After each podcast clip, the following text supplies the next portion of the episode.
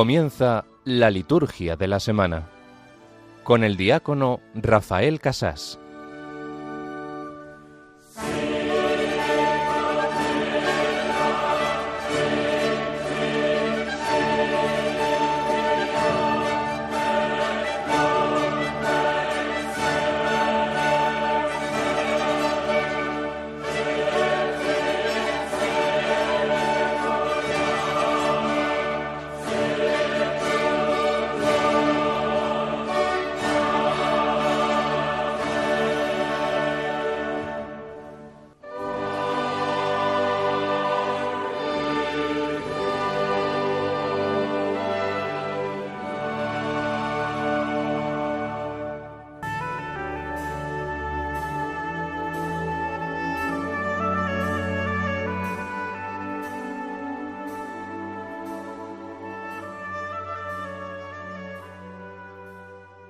Dios todopoderoso y eterno, que quisiste recapitular todas las cosas en tu Hijo muy amado, Rey del universo.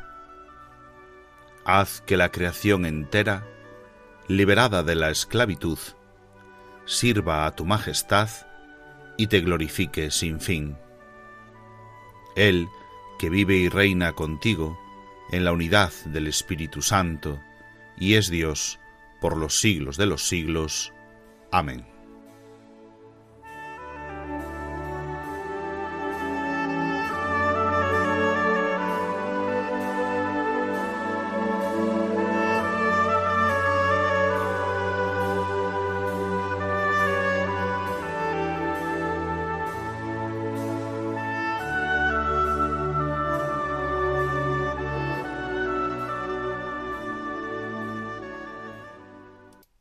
El Rey del universo, tu Hijo muy amado, Dios todopoderoso. Él nos libera de la esclavitud, nos introduce en la creación entera para que podamos servir a su majestad y te glorifiquemos sin fin. Queremos vivir en tu reino, Señor Jesús. Queremos ser también nosotros de los súbditos de ese maravilloso reino que es eterno y universal, reino de la verdad y de la vida, reino de la santidad y la gracia, reino de la justicia, del amor y la paz. Contemplamos hoy ese misterio del reino de Dios que alcanzará su plenitud al final de los tiempos, reino ya anunciado por David, el rey de Israel, que nos anunciaba al Cristo glorioso y resucitado como Rey del universo, ungido como el propio David, pero en este caso por el propio Espíritu Santo, con el óleo de la alegría.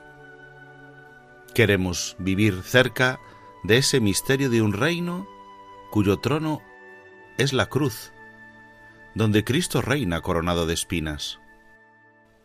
Un reino que se asienta no en los poderes de este mundo, sino en el poder de Dios omnipotente.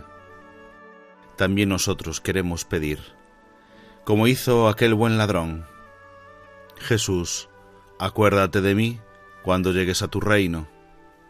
Ojalá que también nosotros escuchemos, como aquel buen ladrón, las hermosas palabras de Jesús, que una vez más nos dice, nos alienta: hoy estarás conmigo en el paraíso.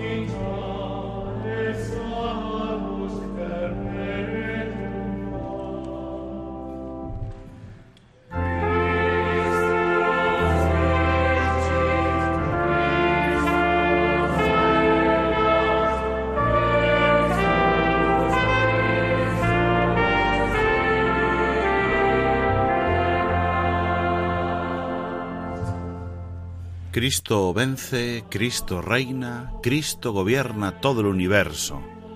Así comenzamos esta noche de la liturgia de la semana, queridos amigos, queridos oyentes de Radio María. Nos damos las buenas noches en la solemnidad de nuestro Señor Jesucristo, Rey del Universo. Les habla Rafael Casás, diácono de la Archidiócesis de Santiago de Compostela, emitiendo desde la ciudad de La Coruña, en nombre de la Delegación de Liturgia de nuestra diócesis compostelana. Esta noche de sábado, que ya es para la liturgia de la Iglesia el domingo 34 del tiempo ordinario, lo que quiere decir que estamos en esta solemnidad que hemos comentado de nuestro Señor Jesucristo, Rey del Universo, emitimos el programa en continuidad con los demás compañeros que dirigen la liturgia de la semana. Tenemos, como cada noche de sábado, la intención de conocer más la liturgia para amar más a Dios a través de ella. Como siempre, nuestras partes del programa serán, en primer lugar, el comentario a las claves teológicas de las lecturas de este domingo. Lo haremos en esta ocasión con la ayuda del sacerdote y biblista Francisco Javier Martínez Prieto.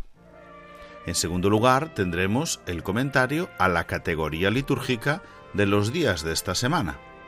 El calendario litúrgico de esta semana, pues básicamente son ferias de esta 34ª semana del tiempo ordinario, que tienen algunas memorias, algunos recuerdos especiales. También algunos días de esta semana, pues se celebran solemnidades y fiestas para distintas diócesis y distintas congregaciones religiosas de nuestro país. También lo comentaremos. En tercer lugar, terminamos con la parte de la formación litúrgica. En esta ocasión leeremos el número 79 de la Ordenación General del Misal Romano, ayudados por el liturgista José María Fuciños Sendín. Con estas tres partes vamos a desarrollar el programa de esta noche. Ya saben que pueden comunicar con nosotros dejándonos sus comentarios en el correo electrónico, por ejemplo. El correo electrónico es laliturgiadelasemana1@radiomaria.es. También pueden contactar con nosotros en las distintas redes sociales. Por ejemplo, en Facebook somos Radio María España. En Twitter somos @Radio María Spain. Dejen sus comentarios con el hashtag Liturgia Semana. Se lo agradecemos. Y ahora vamos a comenzar ya con la primera parte, con este 34 domingo del tiempo ordinario, y lo vamos a hacer escuchando la antífona de entrada, que en esta ocasión nos canta Arpadei, que dice así, tomada del Apocalipsis número 5. Digno es el Cordero degollado de recibir el poder, la riqueza, la sabiduría, la fuerza y el honor. A él la gloria y el poder por los siglos de los siglos. Con esta antífona de entrada de este 34 domingo del tiempo ordinario, solemnidad de nuestro Señor Jesucristo, Rey del Universo, damos comienzo al programa La Liturgia de la Semana.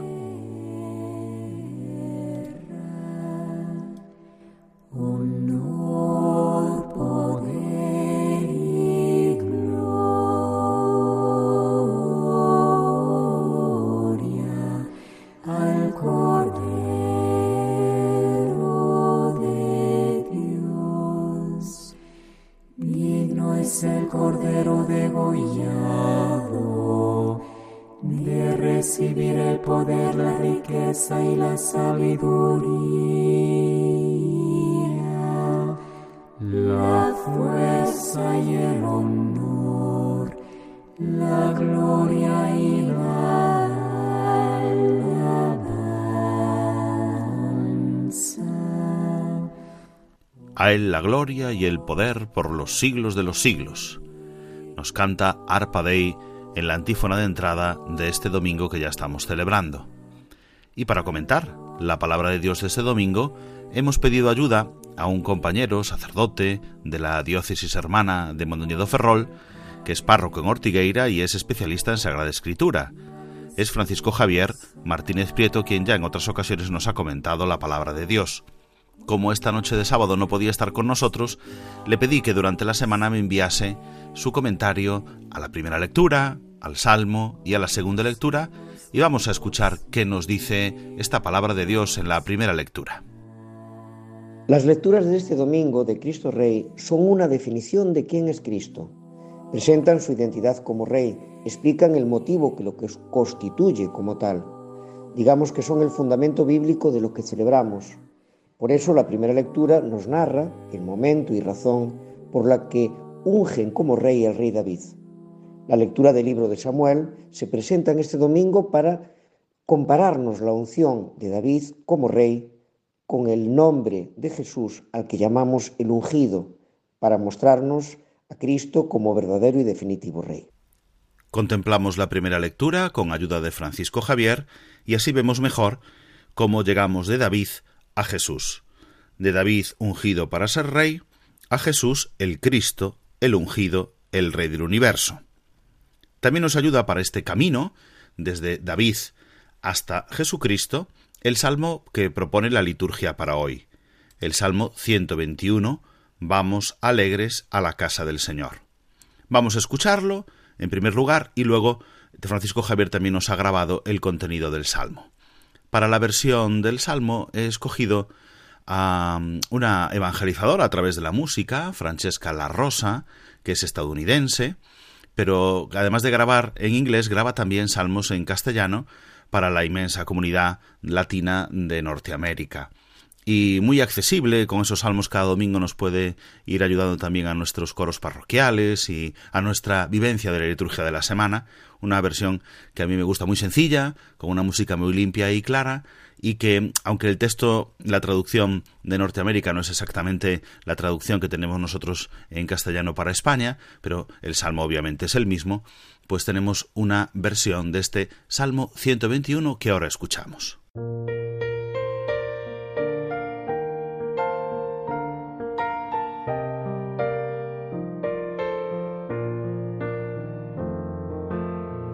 Vayamos con alegría al encuentro del Señor.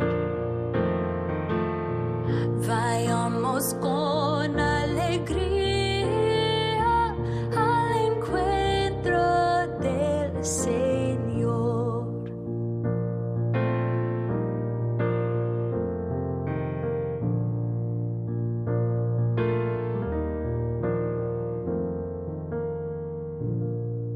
Alegría sentí cuando me dijeron, vayamos a la casa del Señor. Y hoy estamos aquí, Jerusalén, jubilosos delante de tus puertas. Vayamos con alegría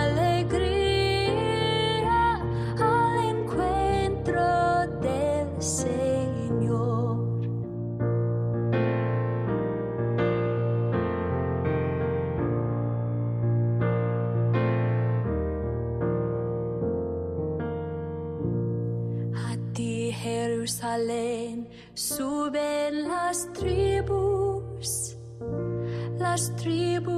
del Señor.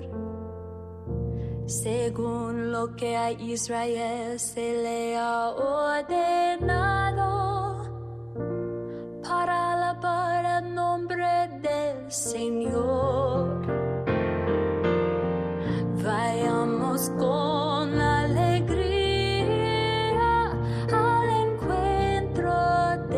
Señor.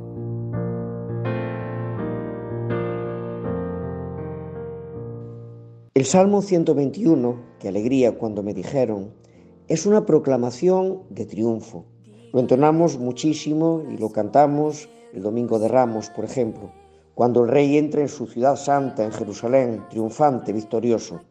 Narra esa entrada gloriosa del rey David en esa ciudad santa, y significa profundamente para nosotros esa entrada victoriosa de Cristo en la historia para salvarnos. Por eso está ubicado perfectamente en esta festividad que hoy celebramos. Vayamos con alegría al encuentro del Señor.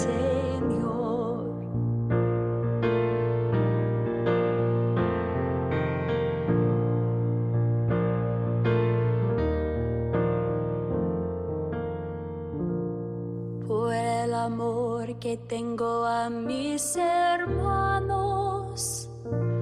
Voy a decir, la paz sea contigo. Y por la casa del Señor mi Dios, pediré para ti todos los bienes.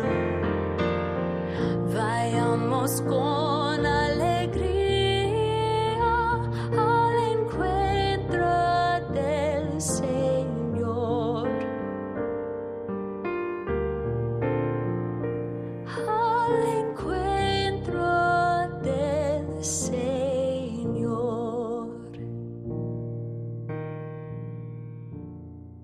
Y a través del Salmo llegamos a la segunda lectura, cuyo comentario también nos ha grabado Francisco Javier. La segunda lectura es el conocido himno cristológico a los colosenses. Se trata de una oración, de un himno. Se entonaba en las primeras comunidades a modo de confesión mesiánica. Era casi un credo cristológico de la fe, por decirlo así. Se definía en él el papel de Cristo en la salvación, su sentido en su historia, en la grandeza del hecho que su salvación supone para toda la Iglesia, aquello que lo constituye como Salvador y como Rey. Por lo tanto, las tres lecturas van encaminadas a darnos el fundamento de la festividad en la que nos encontramos. Agradecemos mucho a Francisco Javier Martínez Prieto, sacerdote de la diócesis de Mondoñedo-Ferrol, párroco en Ortigueira, especialista en Sagrada Escritura, que nos haya grabado su comentario a las lecturas de este domingo. Nosotros vamos ahora a continuar con el Evangelio y para ello nos preparamos con el Aleluya.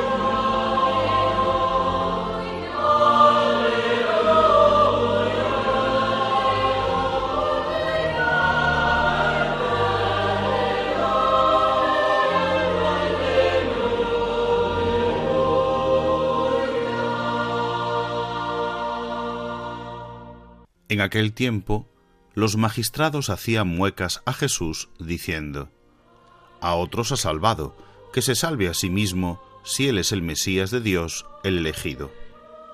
Se burlaban de él también los soldados, que se acercaban y le ofrecían vinagre, diciendo: «Si eres tú el rey de los judíos, sálvate a ti mismo». Había también por encima de él un letrero: «Este es el rey de los judíos». Uno de los malhechores crucificados lo insultaba diciendo: «¿No eres tú el Mesías? Sálvate a ti mismo y a nosotros». Pero el otro, respondiéndole e increpándolo, le decía: «¿Ni siquiera temes tú a Dios estando en la misma condena? Nosotros en verdad lo estamos justamente, porque recibimos el justo pago de lo que hicimos. En cambio, este no ha hecho nada malo». Y decía: «Jesús, acuérdate de mí cuando llegues a tu reino». Jesús le dijo: «En verdad te digo, hoy estarás conmigo en el paraíso».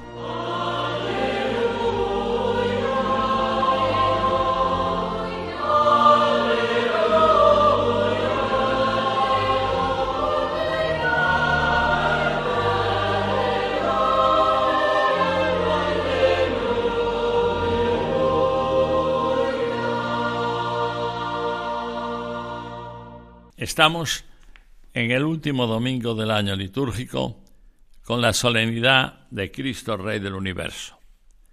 Concluye así toda una celebración del misterio de Cristo, que es lo que hemos venido realizando a lo largo del año cristiano. Esta solemnidad nos recuerda a la realeza de Cristo. Es verdad que es una realeza distinta de los reinos de este mundo, porque el trono de este Rey del Universo, el trono es la cruz. Y la corona no es de oro, es la corona de espinas. Este es el reinado de Cristo, un reinado de amor hasta la muerte y una muerte en cruz. El Evangelio que acabamos de escuchar es especial porque no se refiere a decir «eres tú el rey de los judíos», sino que es una petición que le hace el buen ladrón en la cruz. Le dice este buen ladrón, refiriéndose al otro que increpa y protesta, «¿Ni siquiera tú temes a Dios estando en la misma condena? Nosotros en verdad lo estamos justamente porque recibimos el justo pago de lo que hicimos, en cambio este no ha hecho nada malo». Y decía, «Jesús, acuérdate de mí cuando llegues a tu reino». Acuérdate de mí cuando llegues a tu reino. ¿Y qué le contesta el Señor? En verdad te digo, hoy estarás conmigo en el paraíso. El reino de Cristo, por tanto, no es un reino humano, como acabamos de decir. Es un reino que está más allá de nuestra existencia. Es un reino que esperamos. Así lo decimos en el Padre Nuestro. Venga a nosotros tu reino. Queremos que el reino de Cristo venga también a este mundo, pero no se trata de hacerlo con gritos de «Viva Cristo Rey», como a veces hemos pensado que era el mejor modo de que la realeza de Cristo se conociese en el mundo. El reino de Cristo lo define perfectamente el prefacio de la misa de hoy, cuando dice que el reino de Cristo es el reino de la verdad y la vida, el reino de la santidad y la gracia, el reino de la justicia, el amor y la paz. Este es el reino de Cristo, este es el reinado que debemos nosotros trabajar para que se instale en el mundo. Es verdad que es un reino pasajero, porque el reino definitivo está más allá de esta vida. Buscamos, apetecemos, deseamos el reino de Cristo, pero el reino definitivo. Mientras tanto, creemos que se instale, como acabamos de decir, este reino de verdad frente a la mentira, este reino de la vida frente a la muerte, este reino de la santidad frente al pecado, este reino de la justicia frente a tantas desigualdades e injusticias, un reino de amor, donde no exista el enfrentamiento ni el odio, y un reino de paz en medio de las guerras, de los enfrentamientos que estamos padeciendo continuamente. El reino de Jesús, es el reino que nosotros buscamos y que debemos intentar instaurar en medio del mundo, para que donde haya enfrentamientos, nosotros los cristianos pongamos paz, para que donde haya injusticias nosotros pongamos justicia. Es el reino de Jesucristo, es Rey Jesús, claro que es, y nosotros con el ladrón bueno le pedimos, Señor, acuérdate de nosotros cuando estés en tu reino. Dios quiera que podamos oír, hoy estaréis conmigo en el paraíso.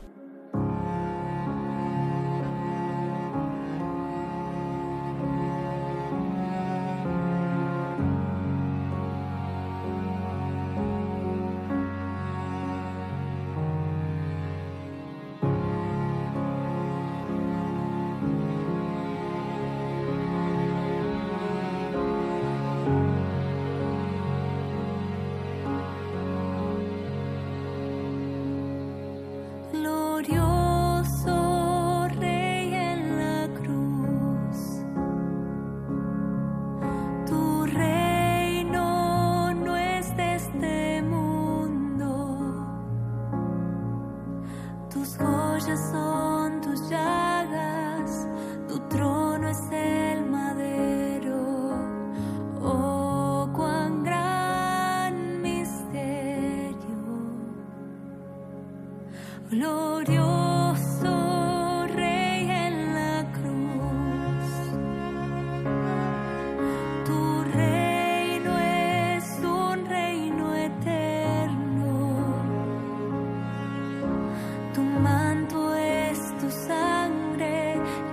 espinas tu corona, tu pasión es tu victoria. Cuán glorioso fue tu amor en la cruz, tu realeza es incomparable, Jesús, te alabamos y exaltamos.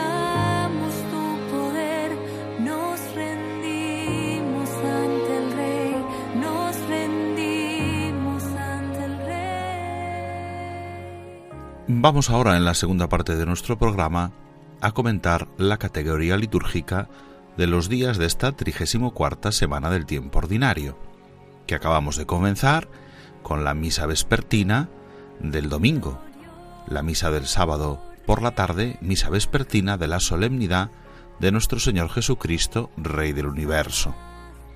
Este día, como es una solemnidad, no se permiten otras celebraciones, ni siquiera la misa exequial. Todas las celebraciones de la Santa Misa deben ser la celebración de la solemnidad de nuestro Señor Jesucristo, Rey del Universo. El lunes, día 21, tenemos una misa de feria con una memoria obligatoria de la presentación de la Bienaventurada Virgen María. Esta misma memoria se transforma en fiesta para los asuncionistas, para los pasionistas, para las hermanas de la Presentación de María y para las salesas. Presentación de la Bienaventurada Virgen María el lunes día 21. El martes día 22 tenemos otra memoria, un día de la feria, de una misa ferial, de una misa cotidiana, de un día de la 34ª semana del tiempo ordinario, con la memoria de Santa Cecilia, Virgen y Mártir, que también se celebra como fiesta para el arzobispado castrense en su sección de músicas militares. El miércoles, día 23, tenemos otro día ferial. Hay algunas memorias, pero libres, no obligatorias. El día 24, una memoria que sí es obligatoria. El jueves se celebra los santos Andrés Dunlac, presbítero, y compañeros mártires. Además, este mismo día, en Tenerife, recordamos el aniversario de la muerte de Monseñor Damián Iguacén Borau, obispo emérito. El viernes día 25 tenemos otro día ferial, otro día cotidiano de la 34ª semana del tiempo ordinario, en el que en Burgos se recuerda el aniversario de la muerte de Monseñor Santiago Martínez Aceves, también su arzobispo emérito. Y llegamos al final de la semana, en el sábado día 26, que hasta la hora de nona se celebra también la misa ferial de sábado, donde se puede celebrar Santa María en sábado o algunas otras memorias, pero en Canarias además es la fiesta de la dedicación de la iglesia catedral. Y la familia Paulina celebra la fiesta del beato Santiago Alberione, presbítero.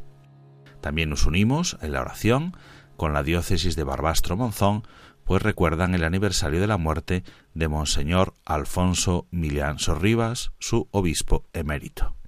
Así llegamos al final de esta semana.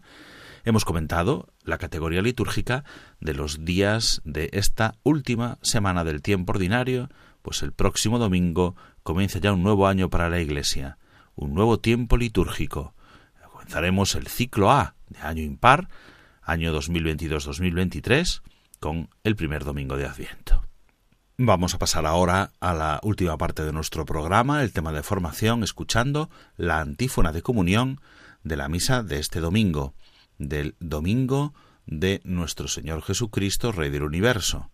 La antífona de comunión es el Salmo 28, que dice así en sus versículos 10 y 11.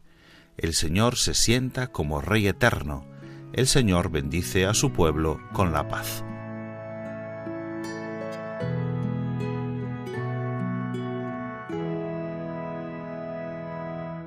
Yeah.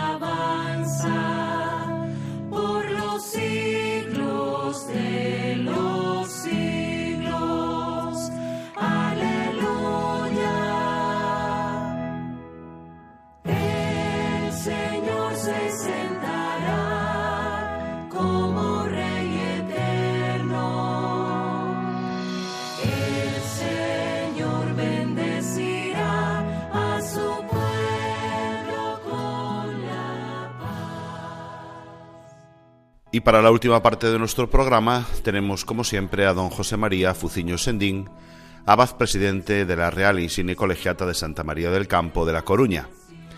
Vamos a saludarnos. Buenas noches, don José María. Buenas noches, don Rafael.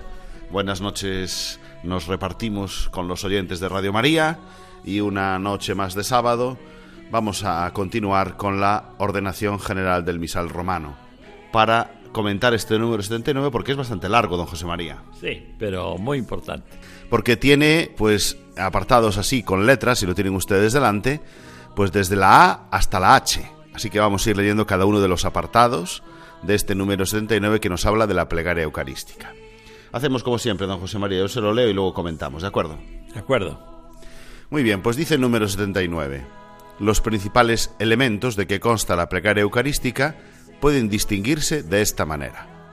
Y comienza con el A.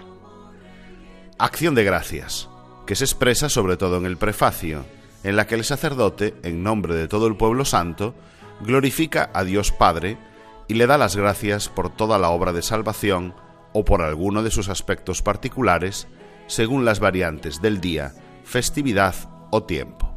Eso dice el apartado A, don José María. Habla del prefacio. Yo no soy gran latinista, pero don Rafael sí lo es.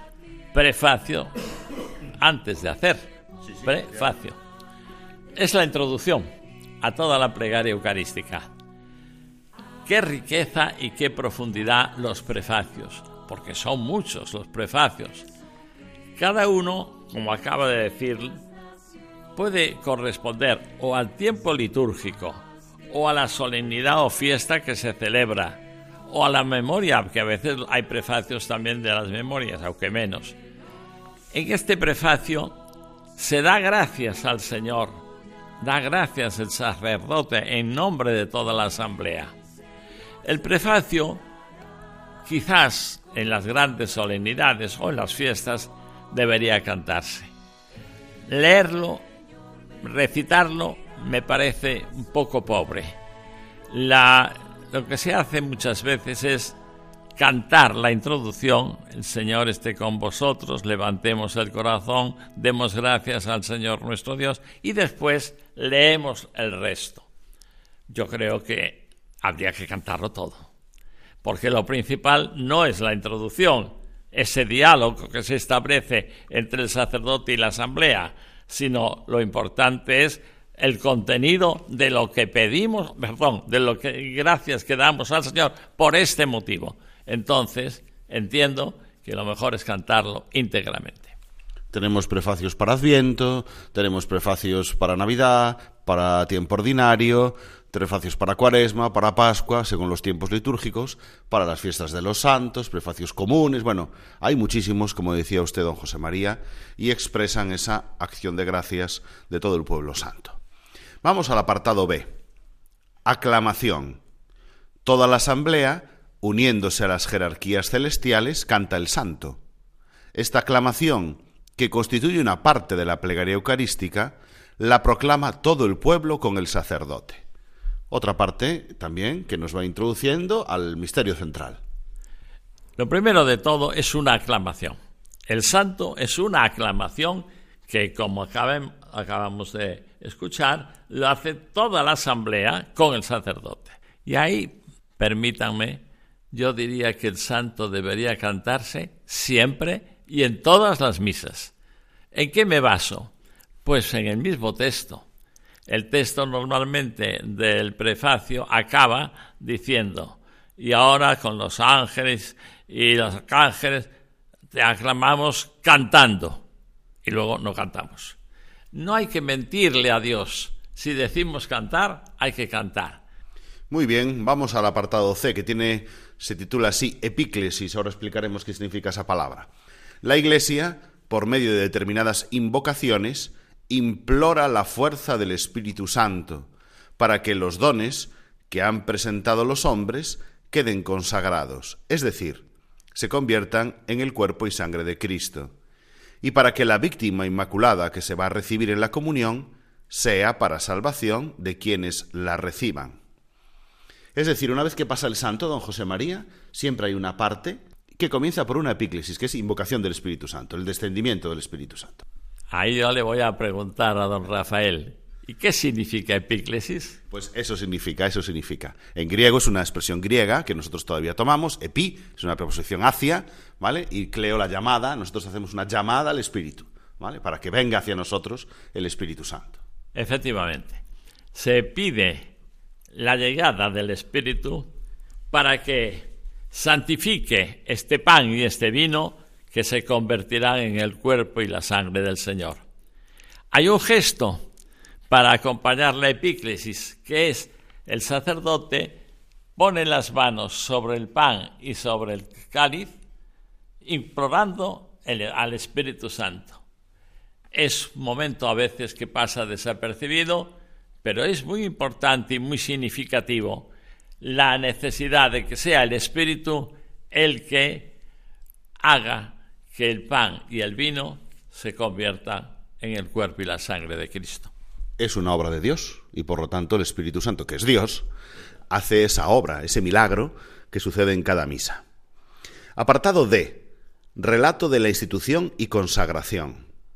Con las palabras y gestos de Cristo se realiza el sacrificio que el mismo Cristo instituyó en la última cena, cuando bajo las especies de pan y vino ofreció su cuerpo y su sangre, y se lo dio a los apóstoles en forma de comida y bebida, y les encargó perpetuar ese mismo misterio.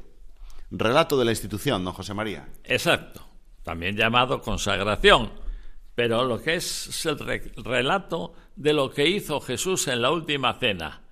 Tomó el pan, tomó el cáliz, y esto mismo se repite y se reitera. Haced esto en conmemoración mía. Vamos con el apartado E. Anamnesis, otra palabreja griega, don José María. Anamnesis.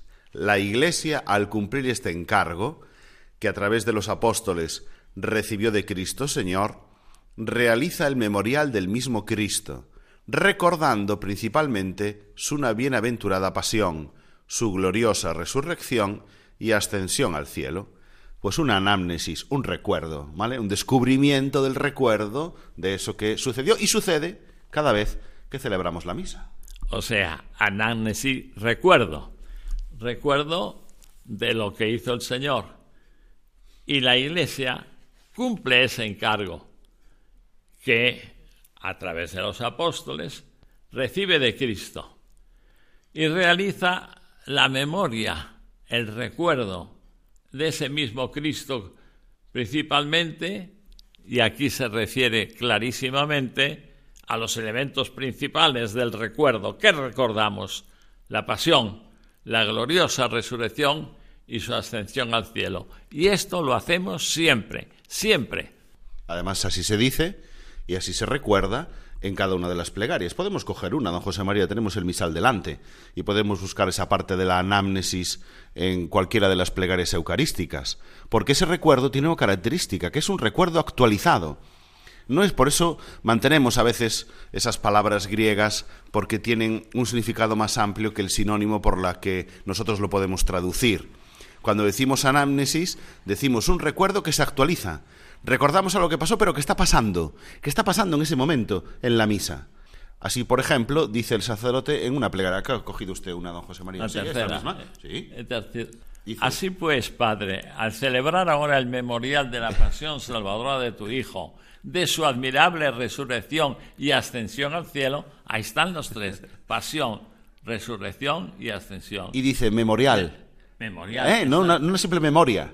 Memorial. Es un memorial. Es exacto, decir, no solo es un recuerdo, sino un recuerdo actualizado. Exacto. Ven cómo buscan las palabras y esas palabras son importantes. También en el orden humano decimos el memorial de, sí, de claro, una persona, un homenaje. Porque lo recordamos, pero lo actualizamos. Exacto. Es verdad, es recuerdo, pero también a la vez está sucediendo. Muy bien, y así con el resto de plegarias. Hemos cogido ahora, tenemos aquí el misal delante, y hemos cogido esa, por ejemplo. Pero ven cómo se reproduce tal cual en todas las plegarias eucarísticas este mismo orden. Vamos con el apartado F, oblación. La Iglesia, especialmente la reunida aquí y ahora, ofrece en este memorial al Padre, en el Espíritu Santo, la víctima inmaculada. La Iglesia pretende que los fieles no solo ofrezcan la víctima inmaculada, sino que aprendan a ofrecerse a sí mismos. y que de día en día perfeccionen, con la mediación de Cristo, la unidad con Dios y entre sí, para que finalmente Dios lo sea todo en todos. Oblación, don José María. Sí. Voy a cambiar la palabra. Oblación, ofertorio. Se ha dicho que el ofertorio es antes de la consagración. No, es un error. La presentación de los dones u ofrendas es un momento no excesivamente importante. No es el ofertorio antes de la consagración, antes de la plegaria eucarística. El ofertorio es ahora. La oblación es ofrecer, lo dice claramente el memorial al Padre en el Espíritu Santo, la víctima inmaculada. La Iglesia también desea que no solo se ofrezca el Señor, sino también aprendan a ofrecerse a sí mismos. Vamos a leer alguna de las plegarias eucarísticas, en este caso una de las plegarias por diversas necesidades, que dice en este apartado. Por eso, Padre Santo, al celebrar el memorial de Cristo, tu Hijo, nuestro Salvador, al que condujiste por su pasión y muerte en cruz a la gloria de la resurrección y lo sentaste a tu derecha, anunciamos la obra de tu amor hasta que Él venga y te ofrecemos el pan de vida y el cáliz de bendición. Mira con bondad la ofrenda de tu Iglesia, en la que se hace presente el sacrificio pascual de Cristo que se nos ha confiado, y concédenos por la fuerza del Espíritu de tu amor ser contados ahora y por siempre entre el número de los miembros de tu Hijo, cuyo cuerpo y sangre comulgamos. Muy bien, pues efectivamente ahí tenemos la oblación. Vamos al apartado G, intercesiones. Dan a entender que la Eucaristía se celebra en comunión con toda la Iglesia, celeste y terrena, y que la oblación se hace por ella y por todos sus fieles, vivos y difuntos, miembros que han sido llamados a participar de la salvación y redención adquiridas por el cuerpo y sangre de Cristo. Es decir, después hay unas intercesiones. Exacto. Intercesiones que van empezando por el Papa, por el obispo de la diócesis, por todos los obispos, presbíteros, diáconos, por todo el pueblo de Dios.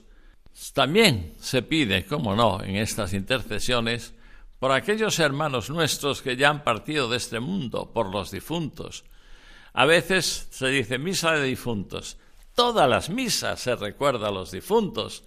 Es verdad que en unas misas de un modo especial, pero el recuerdo a los difuntos está presente con el recuerdo de los vivos, insisto, de la jerarquía eclesiástica, de aquellos que nos están a nuestro alrededor, de todos aquellos que debemos recordar siempre. Las intercesiones es un momento de recuerdo especial de aquellas personas vivas y difuntos por los que en la Eucaristía hacemos especial mención. Y así se une toda la Iglesia en cada una de las misas. Termina el apartado H, doxología final. Expresa la glorificación de Dios y se concluye y confirma con la aclamación del pueblo. Amén. La doxología, otra vez necesito... Otra palabra griega, ¿no? Sí, sí. Es que es sí. Dar gloria, sí. Sí, dar gloria. Se habla, por ejemplo, de la pequeña gloria, que es gloria a Dios en el cielo. Esta es la gran doxología. Por Cristo, con Él y en Él, a ti, Dios Padre, en la unidad del Espíritu Santo, todo honor y toda gloria. Y el pueblo responde a esta amén. Hay que intentar por todos los medios que se recuerde que esta doxología es propia únicamente del presidente, del sacerdote. A veces hemos visto que algún presbítero dice, digan todos. No. Dice él como presidente y la comunidad se une con el amén. Un amén que debe ser fuerte, un amén que debe ser vivo, un amén que debe ser comprometido. Ese amén que a veces pues lo decimos muy bajito, casi no se oye. No, a veces incluso es conveniente que se cante por el sacerdote la doxología para dar pie a que la comunidad cante también el amén. Sí, estamos de acuerdo. Sí, lo ratificamos. Todo lo que has hecho en nuestro nombre, decimos amén. Pero el por Cristo, con él, etcétera, solo es del sacerdote. Ya lo dice aquí, y la asamblea confirma con la aclamación amén. El amén, se ha dicho, el amén más importante de la misa, porque acaba de suceder toda la plegaria eucarística, el milagro de la misa, y todos decimos amén. ¿Y qué significa amén? Pues me va a permitir, estamos de acuerdo. Amén es una ratificación. A veces lo hemos traducido, creo que mal, por así sea.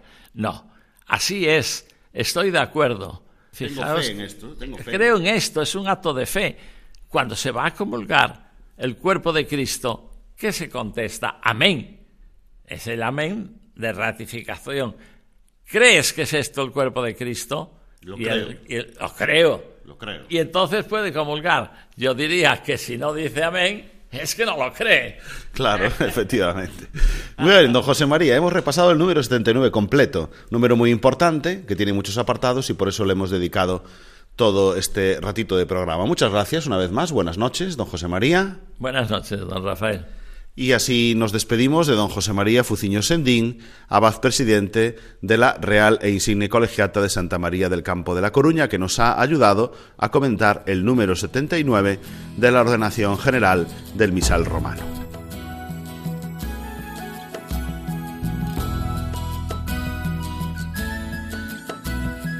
Vamos con gozo, el Padre nos llama, ven Espíritu y en verdad, vamos cantando, dándole gracias, todo hecho nuevo, nuestro Salvador.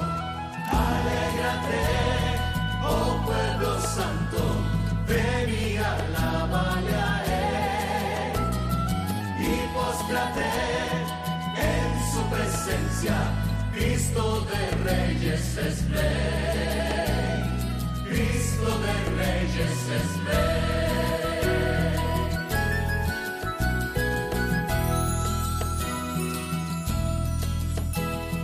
Dios creador, misericordioso, rodeado de gracia y digno de honor, sentado en el trono, reinando glorioso, ahora y por siempre alabanzas a él.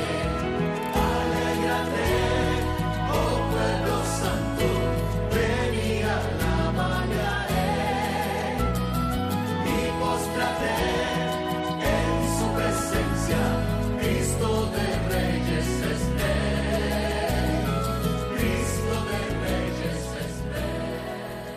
en verdad, Cristo es Rey de Reyes. Cristo de Reyes es Rey. Queridos oyentes de Radio María, hemos agotado ya el tiempo de nuestro programa, La Liturgia de la Semana. Les damos las gracias por su atención y les anunciamos que volveremos el próximo sábado con otra edición de nuestro programa, La Liturgia de la Semana. Otros compañeros continuarán esta labor de conocer más la liturgia de cada semana. Ahora les dejamos con los servicios informativos de Radio María, con toda la actualidad de España, del mundo y de la Iglesia. Les abrazo en el Señor y les deseo un feliz domingo de nuestro Señor Jesucristo, Rey del Universo. Muchas gracias y buenas noches de parte de su amigo, el diácono Rafael Casás.